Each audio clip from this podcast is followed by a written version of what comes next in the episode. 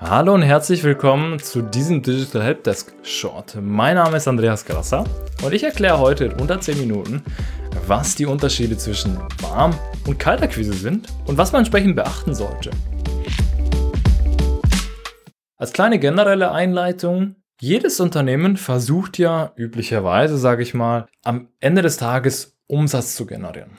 Und um an Umsatz zu kommen, muss man üblicherweise Kunden generieren. Und um Kunden zu generieren, muss man Akquise betreiben. Und Akquise ist ein Oberbegriff, unter dem sich die Kaltakquise als auch die Warmakquise sammeln. Denn beides macht man, um einfach Kunden zu generieren. Und der, einer der wesentlichen, also der wirklich der eigentlich der wesentliche Unterschied zwischen der Kalt- und Warmakquise ist, dass in der Kaltakquise, um direkt mal auch ums Thema einzugehen, in der Kaltakquise kennt uns der Ansprechpartner nicht, den wir ansprechen und weiß, um es auch wirklich, äh, sage ich mal, stark zu formulieren, weiß im Zweifelsfall gar nicht, dass wir existieren, bis wir ihn angeschrieben haben oder bis wir ihn angerufen haben zum Beispiel. Das bedeutet, es gab in der Kaltakquise bis dato überhaupt keinen Kontaktpunkt. Während es in der Warmakquise gab es einen Kontaktpunkt vorher. Das bedeutet, der hat sich vielleicht ein Webinar von uns angeschaut. Vielleicht kennt er auch einfach die Unternehmensbrand sehr, sehr gut, war vielleicht auch in einem Event. Oder ist vielleicht ein Bestandskunde, den wir gerade anschreiben. Oder hat sonst irgendeine Beziehung mit dem Unternehmen und weiß im Zweifelsfalle, dass A, das Unternehmen, für das wir tätig sind, existiert und B, kennt im Zweifelsfall schon unsere Produkte. Das heißt, das ist der wesentliche Unterschied zwischen Kaltakquise und Warmakquise ob der Ansprechpartner einfach einen kennt. Das wirkt sich natürlich auf den Akquiseprozess auch aus. Das bedeutet, Kaltakquise zu machen ist üblicherweise länger und anstrengender. Das bedeutet, der ganze Vertriebsprozess dauert länger und ist meistens komplexer, herausfordernder, während das in der Warmakquise nicht der Fall ist. Da ist es meistens einfacher, den Kunden abzuschließen und da ist meistens auch der ganze Vertriebszyklus die Länge zum Abschluss ist meistens kürzer. Der Grund dahinter, um ein einfaches Beispiel zu geben, ist HubSpot. Wir sind ja eine CRM-Plattform und wenn jemand auf unsere Webseite kommt und sich zum Beispiel ganz viel Content zum Thema CRM anschaut, sich die unsere Preise ansieht äh, und auch generell natürlich sich zum Thema CRM informiert, dann können wir daraus ableiten, dass da wahrscheinlich ein Bedarf vorherrscht. Das wäre dann Warmakquise, wenn wir diese Person dann ansprechen würden, anrufen würden und mit ihr sprechen würden. Da gibt es einen Bedarf. Und wir wissen das vorher. In der Kaltakquise wissen wir das vorher nicht, wenn wir die Unternehmen anschreiben, ob es da überhaupt einen Bedarf gibt. Und dementsprechend ist natürlich also der generelle Akquiseprozess einfach auch einfacher. Ein anderer Grund, warum das auch mit einspielt, ist einfach oft natürlich der Informationsstand des Ansprechpartners. Ne? Jemand, der sich proaktiv über das Thema CRM informiert und mehr wissen möchte, mehr wissen möchte, okay, wie kann man das automatisieren, wie kann man bessere Prozesse schaffen, der ist auf einem Level, wo er sagt, okay, wir haben hier den Schmerz und wir möchten ihn beheben und ist auf diesen Informationsstand, dass er sagt, das ist ein Problem. Während das in der Kaltakquise, es könnte sein, dass ein Bedarf bei einem Unternehmen da ist, aber in der Kaltakquise, wenn das Unternehmen nicht auf uns zugekommen ist, könnte es ja auch sein, dass, ich, dass, dass das Unternehmen gar nicht bewusst ist, dass sie ein Problem haben. Weil sie ja zum Beispiel schon alles immer so gemacht haben. Und denen das nicht bewusst ist, dass es überhaupt ein Problem ist, dass bestimmte Prozesse zum Beispiel ineffizient sind. Ne? Und es nicht besser wissen. Das macht natürlich den Kaltakquise-Vertriebsprozess auch länger und herausfordernder, weil man unter Umständen dem Kunden erstmal aufzeigen muss, dass es besser geht.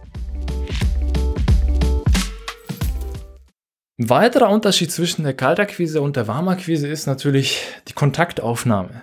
Wenn wir jemanden komplett kalt anschreiben oder anrufen, kennt er uns nicht. Und dementsprechend möchten die meisten auch erstmal nichts mit einem zu tun haben, bevor sie nicht näher, sage ich mal, einschätzen können, ob es überhaupt spannend ist, das Produkt, oder ob es auch generell, ob die überhaupt was mit dem Unternehmen zu tun haben möchten.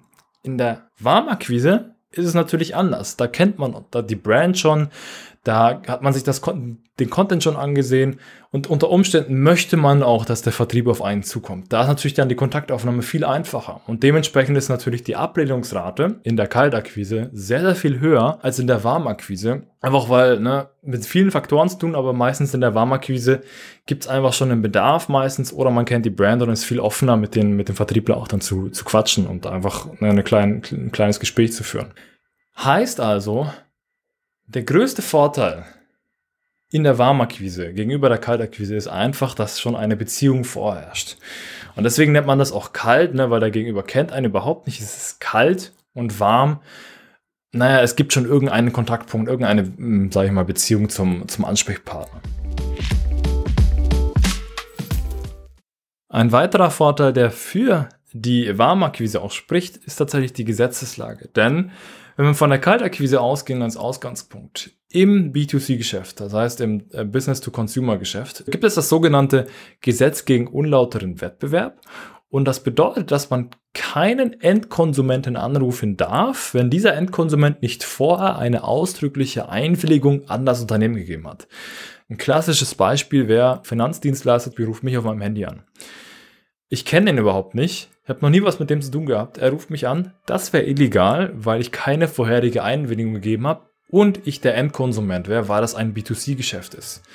Das verhält sich im B2B ein bisschen anders in der Kaltakquise. Da darf man proaktiv, sage ich mal, Unternehmen anrufen, wo es ein legitimes Interesse vom Unternehmen am eigenen Produkt gibt. Das ist da abgesichert, zum Glück, sage ich mal, weil ich glaube, da werden viele dann, also es wäre für viele, glaube ich, dann auch äh, da schwieriger Neugeschäft zu generieren, wenn das nicht so wäre.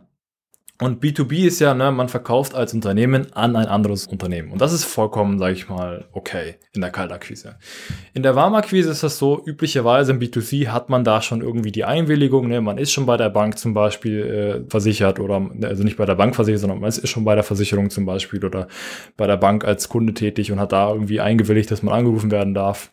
Dann dürfen einen auch die Leute anrufen, und im B2B-Geschäft ist es ja auch so, ne, wenn man da irgendwie ein Newsletter sich anschaut oder sich ein Content-Piece dann an, angesehen hat, gibt man da auch meistens die Einwilligung mit, dass man dann zum Beispiel per E-Mail kontaktiert werden darf. Das heißt, die Gesetzeslage spricht hier in dem Fall auch mehr für die Warmakquise als für die Kaltakquise, weil sie in der Warmakquise klarer ist üblicherweise als in der Kaltakquise. Ich hoffe, dass euch dieser kleine, sage ich mal, Vertrieb-Schnack gefallen hat und wenn ihr wollt, schaut einfach mal bei HubSpot vorbei. Wir haben Tools für den Vertrieb und äh, für beide Seiten, für Warm- als auch Kaltakquise, wobei wir natürlich eher auf der Warmakquise-Seite sind. Und ja, schaut einfach mal rein. Wir haben da viele coole Funktionalitäten. Und damit verabschiede ich mich auch schon von euch. Und ja, hoffe, es hat euch gefallen. Auf Wiederhören. Bis zur nächsten Folge. Bis dann.